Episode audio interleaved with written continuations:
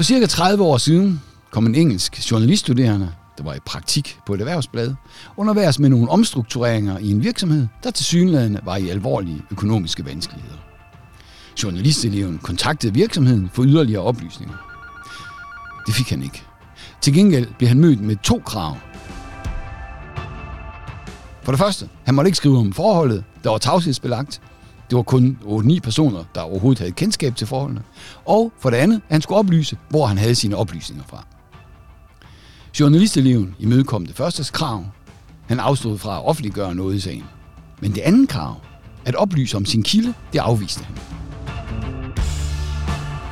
Også selvom kravet blev pålagt af en dommer i en retssag. Det kostede ham en bøde på 5.000 pund, hvilket for 30 år siden vil svare til ca. 75.000 kroner. En aselig sum for en journalistpraktikant. Bøden blev pålagt som foragt for retten, contempt of court, som det hedder i det engelske retssprog, når man ikke efterkommer en ordre fra en domstol. Men den unge mand indbragte spørgsmål for den europæiske menneskeretsdomstol. Og domstolen finder, at bøden er i strid med den europæiske menneskeretskonventions artikel 10 om ytrings- og informationsfrihed. Domstolen resonerer som følgende. Vi har alle en ret til at modtage information. Ytrings- og informationsfriheden indeholder også en ret til at modtage information. Så det følger af artikel 10 i konventionen. Domstolen siger, det er jo ofte pressen, altså medierne, journalisterne, der fremskaffer øh, den relevante information. Journalistisk virksomhed må derfor nyde en særlig beskyttelse. Ikke for journalisternes blå øjnes skyld, men i sidste ende for demokratiets skyld, for vores allesammens skyld. I demokrati må folket have adgang til oplysninger, og pressen er ofte dem, der skaffer oplysningerne frem. Og hvis ikke kilder kan beskyttes, så risikerer man, at de tørrer ud, med den virkning, at samfundet ikke får oplysningerne. Ergo, kildebeskyttelse er en indbygget del af ytrings- og informationsfriheden.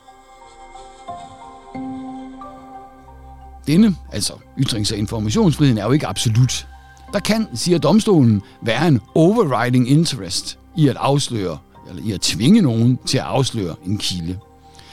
Domstolen kommer nu ikke nærmere ind på, hvad det kunne være, men konstaterer blot, at i sagen øh, om den unge journalistelev ikke var øh, en sådan overriding interest. Forbud mod at omtale sagen blev efterlevet, og det vil ikke rigtig betyde noget, om kilden bliver afsløret. Jeg tænker, at en overriding interest kunne være ved meget alvorlige forbrydelser, som måske kun kan hindres eller opklares, hvis en journalist røber sin kilde. Så muligheden er der. Men det er ikke en mulighed, som den europæiske menneskerettighedsdomstol konkret har åbnet for i sager siden den her gamle sag tilbage fra øh, begyndelsen af 90'erne.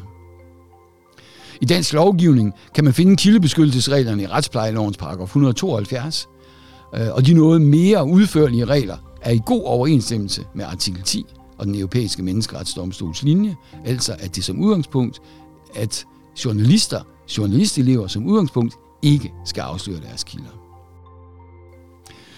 Det kan være vigtigt at huske, at paragraf 172 i retsplejeloven kun gælder for journalister, der er tilknyttet et medie, der er omfattet af medieansvarsloven. For andre journalister, for eksempel en journalist, der skriver en bog, gælder derimod kun artikel 10. Men den giver os en rigtig god beskyttelse. Man kan herfra sige, at den professionelle regel om ikke at røbe sin kilde er godt beskyttet af artikel 10, der gælder for alle, der beskæftiger sig med at bringe oplysninger til offentligheden.